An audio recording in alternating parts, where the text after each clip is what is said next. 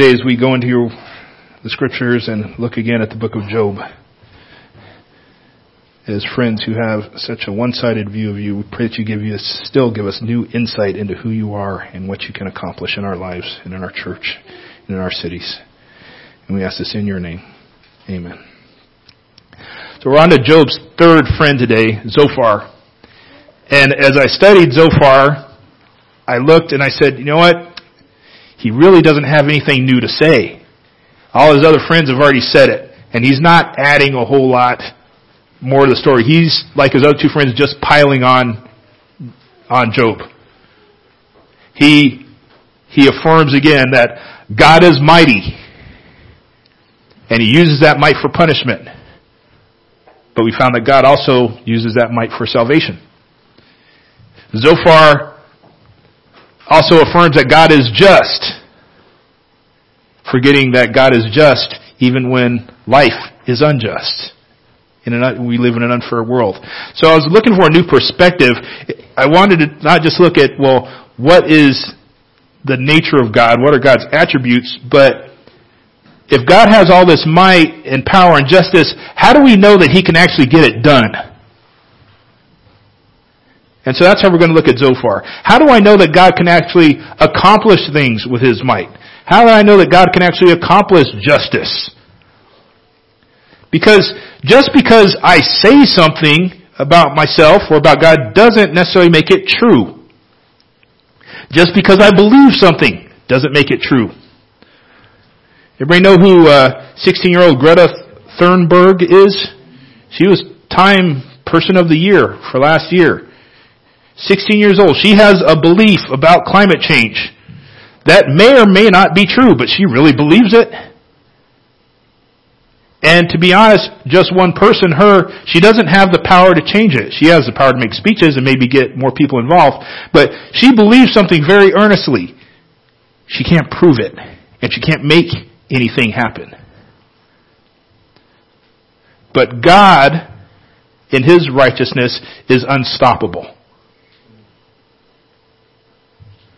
See, God's righteousness always prevails. And that's how we're going to look at what Zophar has to say. Zophar, like his friends, has this one-sided view of God, but he's right. So we're going to start in Job chapter 11, Zophar's first speech. Job chapter 11, starting verse 7. He says to Job, Can you fathom the depths of God or discover the limits of the Almighty? They are higher than the heavens. What can you do? They are deeper than Sheol. That's the grave. What can you know? Their measure is longer than the earth and wider than the sea. If he passes by and throws someone in prison or convenes a court, who can stop him? Surely he knows which people are worthless. If he sees iniquity, will he not take note of it?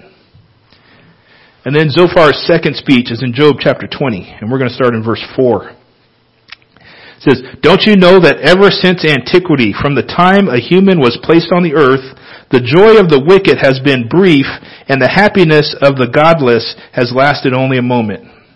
Though his arrogance reaches heaven, and his head touches the clouds, he will vanish forever like his own dung. Those who know him will ask, Where is he? Will he fly away like a dream? No, he will fly away like a dream and never be found. He will be chased away like a vision in the night. The eye that saw him will see him no more, and his household will no longer see him. His children will beg from the poor, from his own hands must give back his wealth. His frame may be full of youthful vigor, but it will lie down with him in the dust. First thing that Zophar, that we can look at, take from Zophar's uh, speeches here, is my wickedness cannot impress God. Okay. God's not impressed by any bad thing that I do or anybody else does. He describes God, he says, when we look at the intelligence of God, how much God knows, the resources God has at His disposal, and the power God has to use all that knowledge and resources, he says, it's immeasurable. If we tried to measure how tall it is, we'd go up past heaven. If we tried to measure how deep it was, it would go deeper into the grave, into the earth. If we tried to measure how long it is, it would be like trying to measure the earth. From these ancient people, that's forever. he says it would be wider than the sea. At every dimension, if you were trying to measure how much God has in intelligence and resources and power, you just couldn't measure it. It goes out infinity in infinity in every direction. With all that power, he also says God is the ultimate authority. He says, God is a judge who would do and can do whatever he wants in his court. And his court is all of creation. And God is also in his court, he's the perfect judge of character. He's the perfect inspector of our character and our motives and our actions. I don't know if you've ever seen court TV shows like Judge Judy. It's kind of funny. These, these judges on TV, they, they do look at the evidence, but very quickly they can determine, it, it seems like they can determine from the attitude of the person who's telling the truth and who's, and who's telling a lie to them even before they hear the evidence by their attitude that they give the judge. And he's saying, this is God. God already knows all the evidence and he knows what's in the hearts of people. He says, that's, that's our God. Ultimate authority, ultimate power. And he says, but on the other side, on the other side, look at us humans. He says, from the beginning of humanity, no evil has ever gotten away with. God has called every evil into account at some point. From the perspective of God and His eternity and time, when a person does evil and they find joy in it and happiness in it, it's only a fraction of a second. As long as my, my life may be, even if I live to be 100 and if I was evil all the days of my life and enjoyed my evil, compared to the lifetime of God, I only got a moment to enjoy that before my punishment came.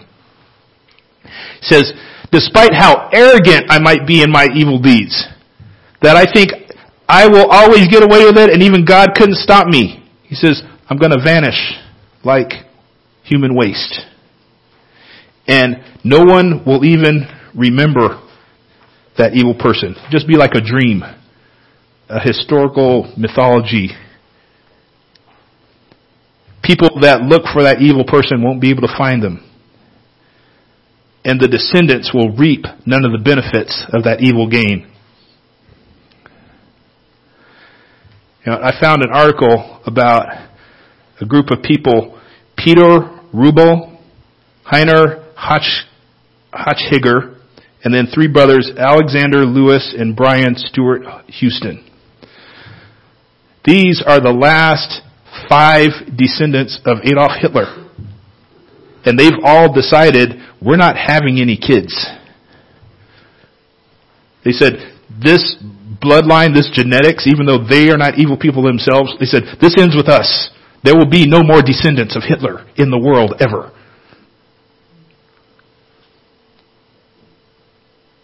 Says, in the end, all evil people die. And in some cases, completely wiped out. Now, spoiler alert for movies. A few weeks ago, we did all Mighty Mouse themes. Today, we're going to do Star Wars. You know, Emperor Palpatine, he dies in the end. Okay, in the old Star Wars movies and the new ones. Okay, and I don't know. Are you familiar with uh, the uh, the Gospel of Judas? Have you ever heard of that text? It's not in the biblical text, so it's an extra kind of thing that was written a while back. It's it's a Gnostics uh, gospel, and they had a particular take on Judas that Judas was in on it on the crucifixion and Jesus' plan from the whole time. That Jesus basically told Judas, "You understand what's going on. I need you to betray me so that I can die for the sins of the world." And so Judas was actually the the most insider of all the disciples. But really, that's not what the Gospels present, and that's that's contrary to what we're learning here about God. Really what it is is despite Judas's evil, God's plan was going to happen no matter what. Judas couldn't stop it. Whether he did evil or good. He didn't have to be in on it because God was doing it.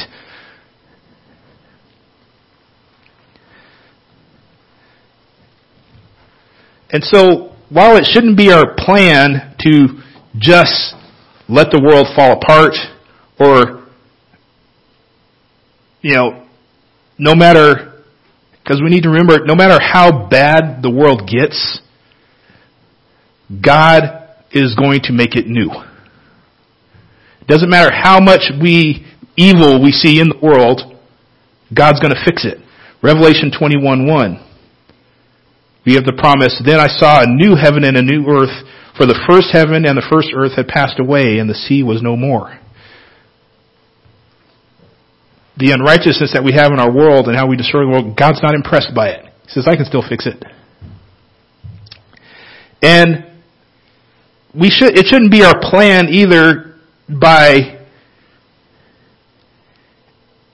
active, active heresy or by inaction of a church, you know, of not making disciples, you know, we don't want to let the church become irrelevant, either by our wrong actions or our inactions. But here's the thing, no matter how bad the church gets, God's still gonna present His people as holy. Ephesians 5, 27, 25 through 27 Paul writes, Husbands, love your wives just as Christ loves the church and gave himself for her to make her holy, cleansing her with the washing of water by the word. He did this to present the church to himself in splendor, without spot or wrinkle or anything like that, but holy and blameless. God wants the church to be healthy, but Jesus is going to make the church healthy. and it shouldn't be my plan to go out every day individually and sin. It shouldn't be my plan to just be as evil as I can be. But no matter how much I may sin, God can and will conform me to the image of Christ. Philippians 2, 12 and 13. Therefore, my dear friends, just as you have always obeyed, so now not only in my presence, but even more in my absence, work out your own salvation with fear and trembling, and here's the key verse 4 is God who is working in you both to will and to work according to his good purpose. Our sin doesn't impress God. He's still going to do what he's going to do. He's still going to change the world. He's still going to form the church. He's still going to make me holy. The question is, am I his partner or am I his enemy? And, you know, it's not necessarily an easy attitude to maintain all the time. I might sin or I might have a particular thing that I'm struggling with in my own life, or I may see sin in the world that I feel powerless to change. So what do I do with that? Well, that's where we're going to get to Elihu, who's our voice of reason among Job's friends. His speech is in Job 35, and we're going to read verses 6 and 7. He says, if you sin, how does it affect God? If you multiply your transgressions, what does it do to him? If you are righteous, what, what do you give him, or what does he receive from your hand? Your wickedness affects a person like yourself, and your righteousness a son of man. See, just as my wickedness doesn't impress God, my righteousness cannot improve God.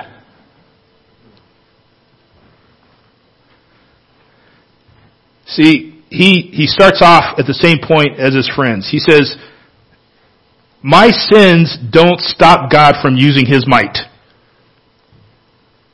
Other people's sins don't stop God from using his might. God's gonna do what he's gonna do in his righteousness. But neither does my righteousness improve God's might. Then why do we do them? He gives us the answer. My bad deeds and my good deeds affect other people, including myself. When I do bad, I don't hurt God, but I do hurt somebody else. And when I do good, I don't add to God, but I do help other people.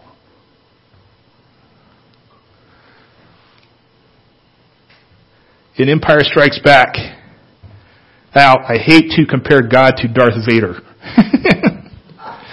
That's where this illustration is flawed.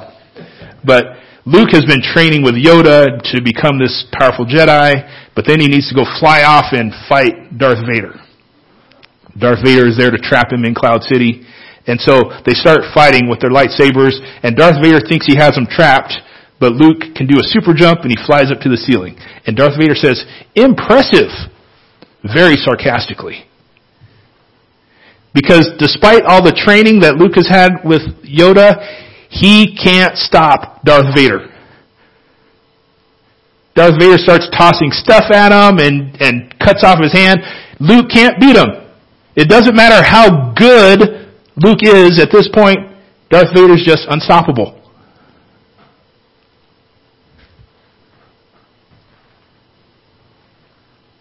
But Luke does do some good for his friends. He allows them to escape. Same way, when I'm, it's not that God doesn't care if I do good or bad. God is still gonna do what He's gonna do. The question is, what am I gonna do for other people? See, God's not impressed. He is proud though. Remember how Job starts off? God says, have you considered my servant Job? Who's like him? God's very proud of Job, that he does righteous things. But he doesn't say, have you considered my, my servant Job? Look how good he makes me. God's already God, with or without Job. But he wants Job to be good. Because Job does good things for other people. See, on the one side, we need to look at verses like Isaiah 64, 6. All of us have become like something unclean, and all our righteous acts are like a polluted garment. All of us wither like a leaf, and our iniquities carry us away like the wind. It's not that our righteous deeds don't mean anything, but they don't make us God.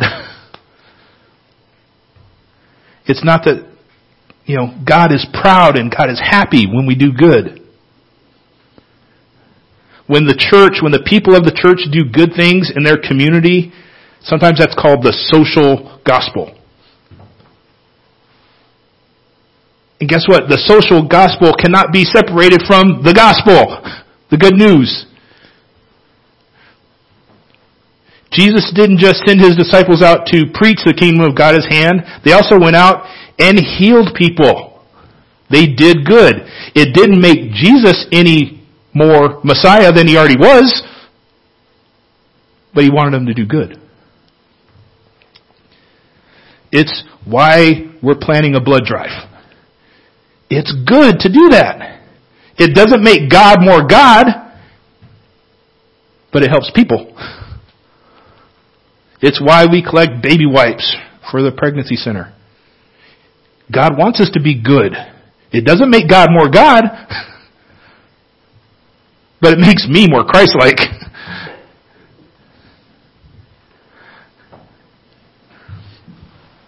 Ephesians 2:10 we are his workmanship created in Christ Jesus for good works, which God prepared ahead of time for us to do.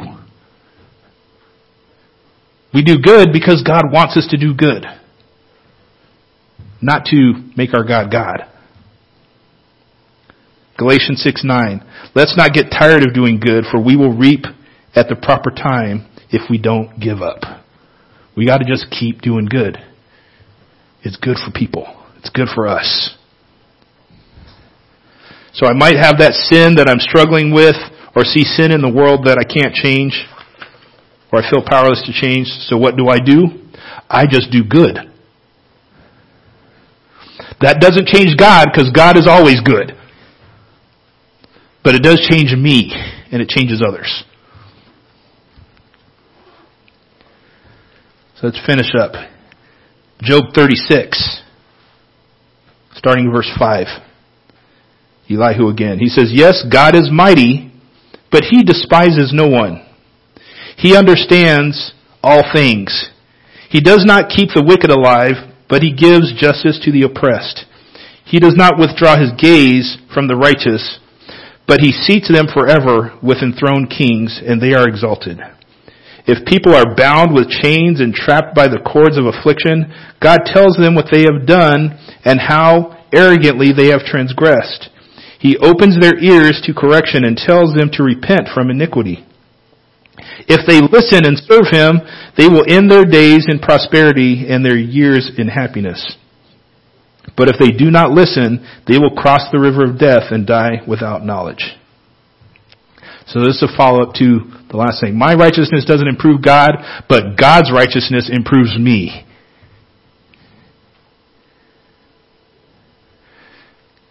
See, Elihu realizes something. God is mighty, but that doesn't cause God to look down from heaven on us humans and say, boy, you are just such lesser creatures. I'm kind of disgusted by you guys. God doesn't have that attitude. God instead looks at humanity and he both punishes evil and brings justice to the innocent. And God honors the righteous. If people are bound by their sin, God doesn't just punish them, God tells us how to get free.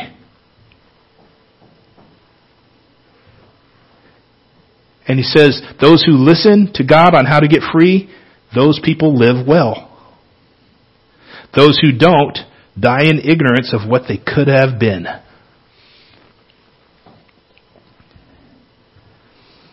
You know, think of Yoda and Luke again. Yoda trained Luke. He also disciplined Luke. He chastised him. That's God. God does bring justice and God also trains. You know, one of the things I had to learn in college and I found that I'm not the only person, uh, this is a, a normal thing for college student is to learn what faculty office hours are.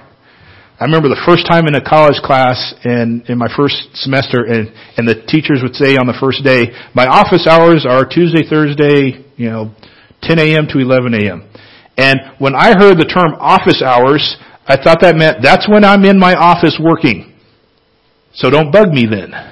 If, I, if I'm having office hours, that's for me in my office. Not knowing that what they meant is, that's when I'm in my office for you. That's when I'm for sure going to be there, so if you need help, you can come.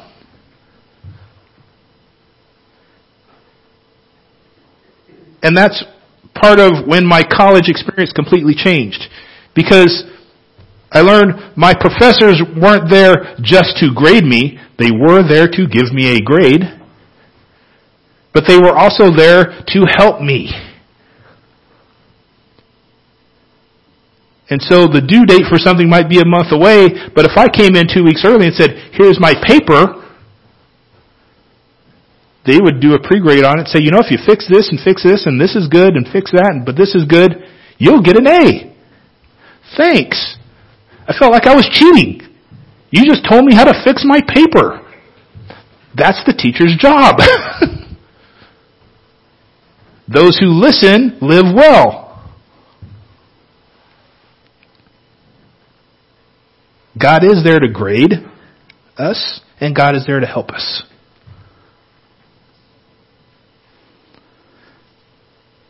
The people in the Old Testament times saw this in the law. Psalm 119, 142. The psalmist writes, Your righteousness is an everlasting righteousness, and your instruction is true He says, when I, when he sees the instructions of God, the law, and considers the righteousness of God, he says, this is a good thing for me. Jesus promises the Holy Spirit, again, to help us. John 16, 13 says, when the Spirit of truth comes, he will guide you into all truth. For he will not speak on his own, but he will speak whatever he hears, and he will also declare to you what is to come. We have the scriptures, the law, we have the Holy Spirit to guide us to the truth, and Paul writes in 2 Timothy 3:16, all scripture is inspired by God and profitable for teaching, for rebuking, for correction, for training in righteousness. God gives us all these tools so that we can listen to him and get better. But the most important thing, beyond all these written words, which are important, and the Holy Spirit, which is super important, is the sacrifice of Jesus. Jesus said of himself in John 8:36, "If the Son sets you free, you are free indeed." In 2 Corinthians 5:21, he made the one who did not know sin that's Jesus, to be sin for us that we might become the righteousness of God. If God's righteousness is unstoppable,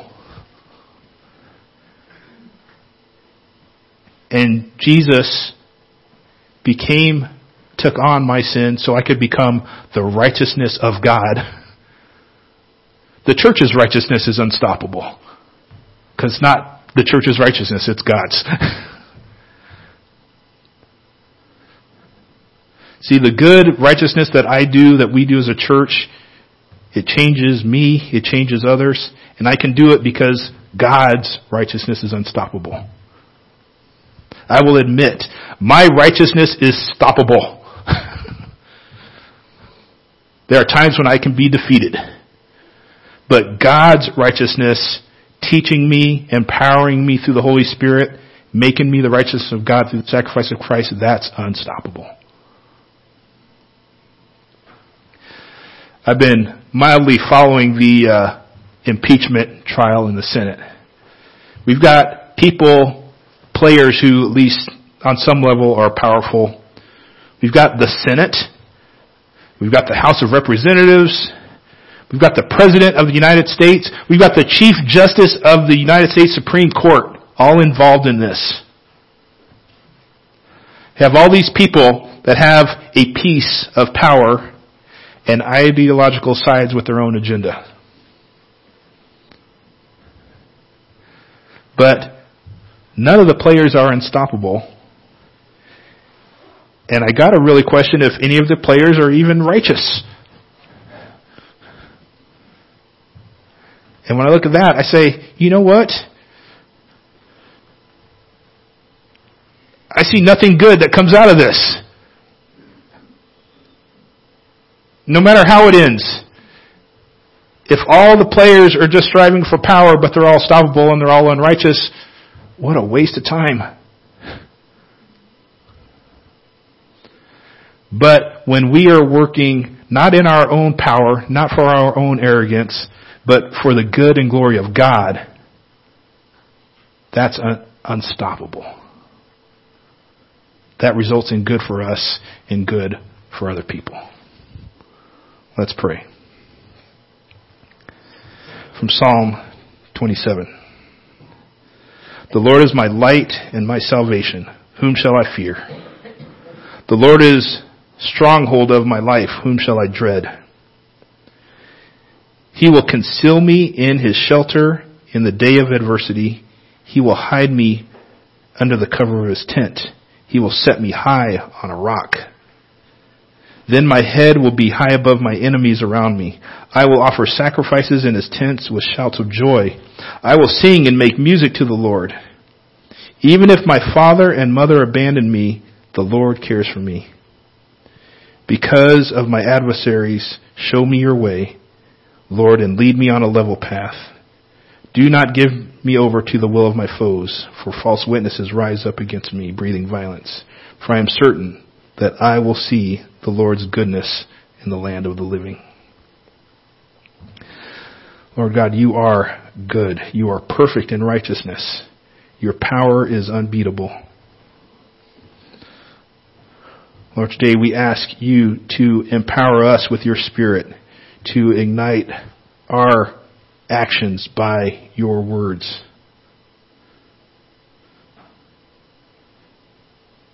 Not so that we can say, look at us, look how great I am, look what an awesome church congregation we are, but so that people will see how great you are, the mighty things you can do, so that people can find the salvation that you offer and not cross over the river of death in ignorance. You use your might to save.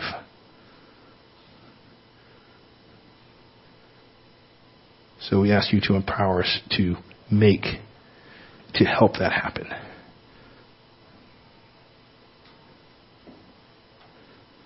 So that you can get the glory now and forever that you deserve.